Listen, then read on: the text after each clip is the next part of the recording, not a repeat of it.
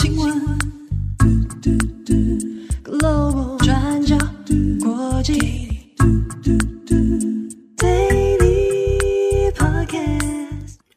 Hello，大家好，欢迎收听 UDN Global 转角国际 Daily Podcast 新闻。我是编辑七号，我是编辑木仪。今天是二零二三年十二月十八日，星期一。好，上个礼拜啊，我们有和一位三岁的听友打招呼。不过，因为他他好像比较喜欢听这个木仪木仪，哎，木仪姐姐。我记得他好像是说阿姨，对不对？是我我我不好意思这样说，但对小朋友来讲，我们真的是叔叔跟阿姨。对啊，你就不要再跟了，你就是叔叔。我我我我我难过。好啊，在这里跟康瑞打招呼，我是编辑木仪阿姨，希望你每天开心。好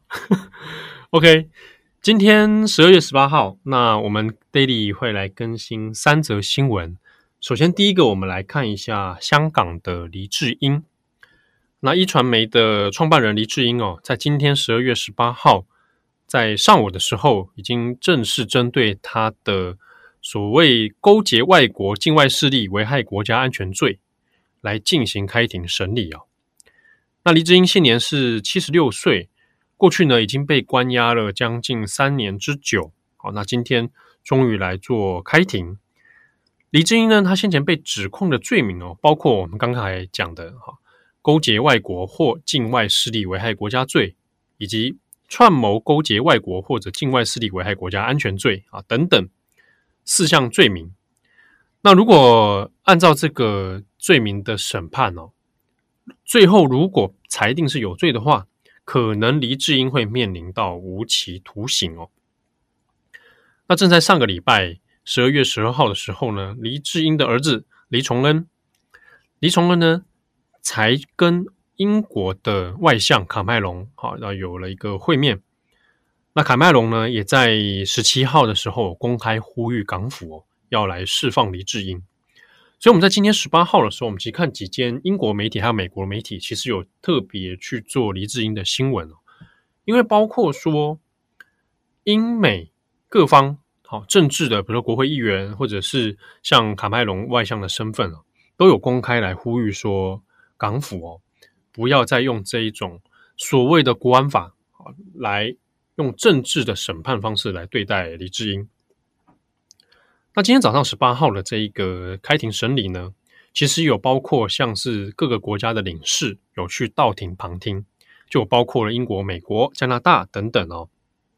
好，那美国方面呢，在今天啊，也有国会议员那以及媒体哦，其实有公开的呼吁说，哎，要尽早的释放黎智英。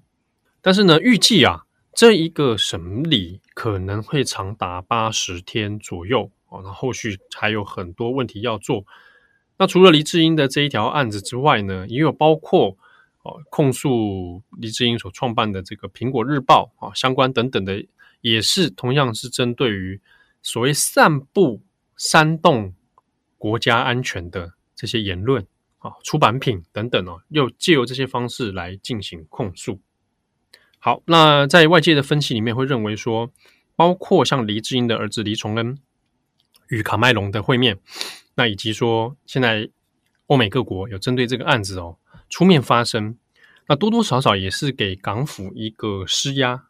那比如说像是英国的《卫报》Guardian 在今天的报道里面也有特别讲哦，因为这件事情它还是涉及到于国安法的审判，那又针对的是媒体创办人黎智英。所以它算是一个蛮重要的 case，它最后呢有罪与否，判决如何，那这个对于国外来讲都会是关注的焦点。只是说呢，在当前这样的状况下，要影响香港的判决，到底容不容易啊？有没有可能让黎智英有机会可以让这个案子有所转圜哦？那这是后续值得观察的点。好，下一则新闻，我们再来看一下以色列。以色列呢，在加强了他们对哈马斯的攻势之后，外界一直在关心的问题是，还没有被释放的人质该怎么办？好，那这些人质他们的安全性会不会因为以色列的攻击而丧命？结果呢，就在上周五的时候，以色列的军方就有证实了，有三位以色列的人质在加萨不小心哦遭到以色列军给误杀。这三位人质呢，其实都蛮年轻的哦，分别是二十二岁、二十六岁跟二十八岁的男性。那以色列军方呢，有证实一件事情是正在进行攻击的时候，那人质呢举着白旗出来，从建筑物当中走出来。但是呢，当时有一位以色列的士兵认为说，这个可能会受到威胁，哦，而担心说这会不会是假的。那当事人是拿着一根这个裹着白色布的棍棒哦。那走出来，那其实这基本上是投降的意思哦。但是最后还是将他击毙。三个人里面呢，是两个人立刻死亡，那第三个人他后来是受伤，好，那回到这个建筑物里面。后来在星期天的时候，好，昨天十七号的时候呢，以色列的国防军也有对外表示说，那后来有进到这个建筑物进行搜查，那有发现了建筑物里面呢。摆出了一个 SOS 的讯息，好，那这个讯息就是用一些啊、用一些厨余啊，什么一些有颜色的东西哦，去写在那个白色的布料上，写着 SOS 救命。后来这个事情证实之后，当然有引发了国际舆论的震惊哦，因为先前担忧的人质在这个战争里面被误杀，哦，那这个风险现在却实际上真正的发生了。那也有可能会对以色列后续的这一个战争的正当性引发很多负面的抨击。那其实，在以色列国内呢，也有针对于关于人质的问题哦，提出对于像对于以色列纳坦雅胡的批评跟质疑。不过，以色列官方是认为说，如果我们借由停火来去交换人质的话，会给哈马斯喘息的机会。所以应该要在军事上面持续来施压，那就这一点上面，也许在战略上面有它的合理性。可是呢，就以色列国内的舆论，或者是以色列这一些人质的家属来说，其实是难以接受的。那我们也看到死者的葬礼已经在当地举行哦，那只是后续会不会延烧变成说国际对于以色列支持，在这件事情上面反而导致这些支持哦。都受到影响，越来越不愿意认同以色列的战争正当性哦。那这是后续可以来观察的。好，那下一则新闻，我们再来看一下阿富汗。好，阿富汗现在持续面临严重的人道危机。那根据联合国儿童基金会的说法，现在阿富汗有超过三百万人患有中度营养不良的问题，那超过四分之一有严重的营养不良问题，这个是阿富汗有史以来最糟糕的情况。那特别是在今年，临近阿富汗的巴基斯坦政府对境内的无证移民下了驱逐令，让大量原本从阿富汗逃出来的难民，现在被迫要回到阿富汗。对阿富汗原本就很恶劣的状态来说，根本是雪上加霜。所以，我们今天会先回头来看这个驱逐令，然后再来看现在造成的影响。在今年和阿富汗接壤的巴基斯坦政府要求说，所有没有合法身份文件的移民都必须要在十一月一号前离境。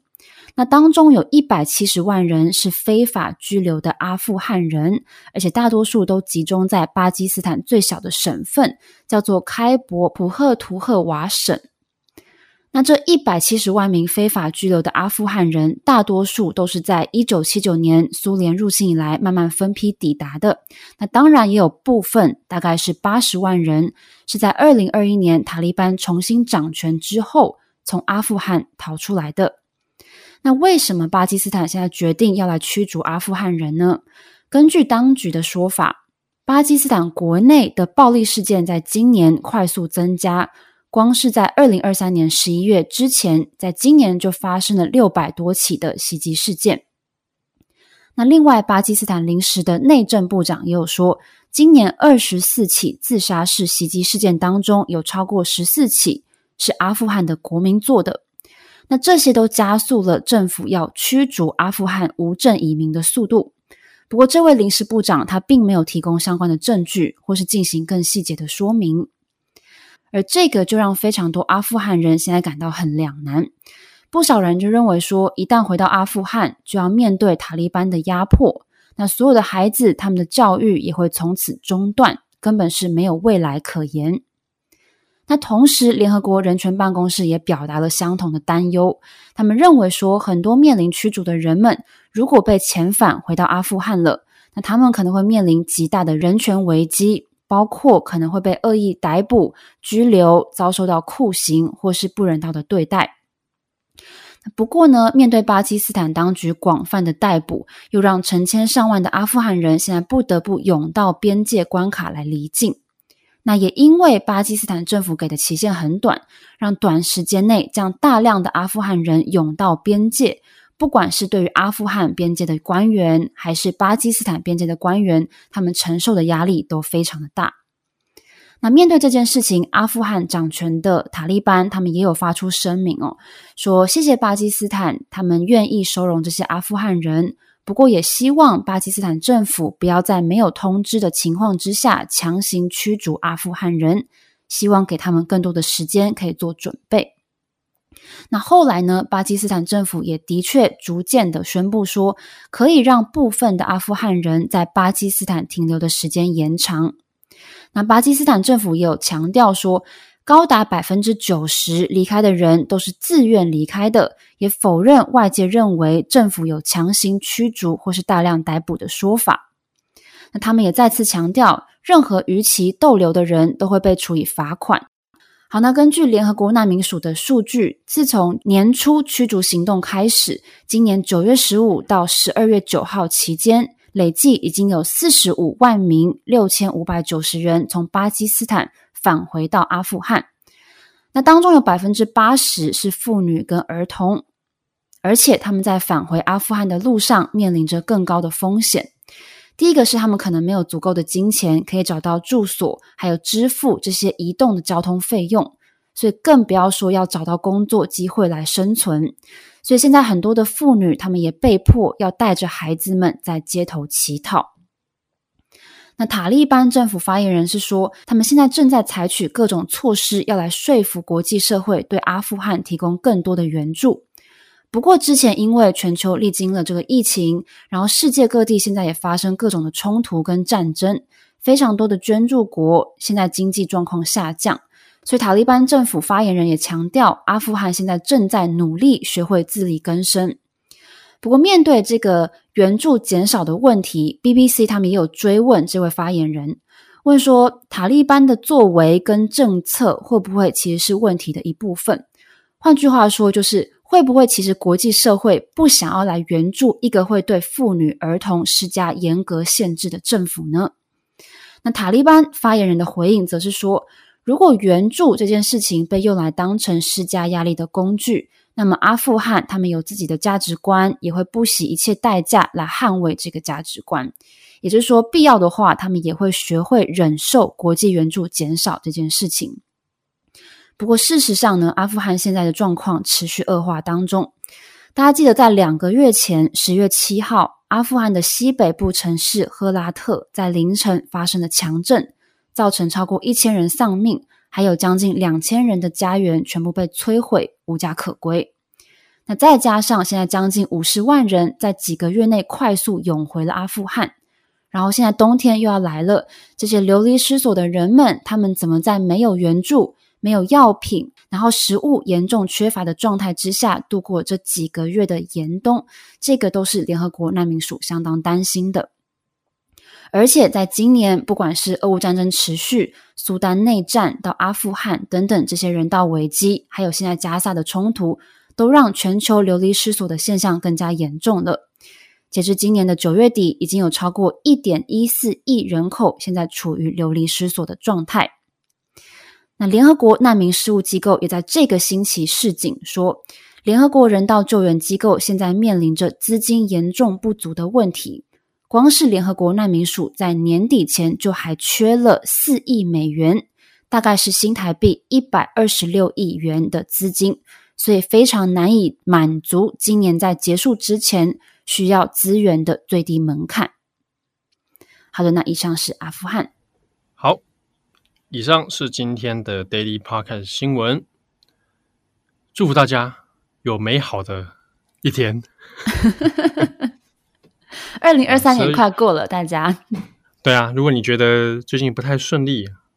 哇，各种病痛、各种烦恼、各种苦恼，那个都是因为二零二三的年底啊，就是有各种这个啊乱象啊，好吧，这个乱象快要结束了，所以大家再撑一下，好，我们陪你一起撑。有人说是水逆啊，也是有可能啊。不，我们不能排除这个这个可能性，对啊。但是呢，这个快到年底哦，我们跨年一下就会转运了，好吧？我们大家一起加油。好，祝福大家有美好的一天。我是编辑七号，我是编辑木仪，我们下次见喽，拜拜，拜拜。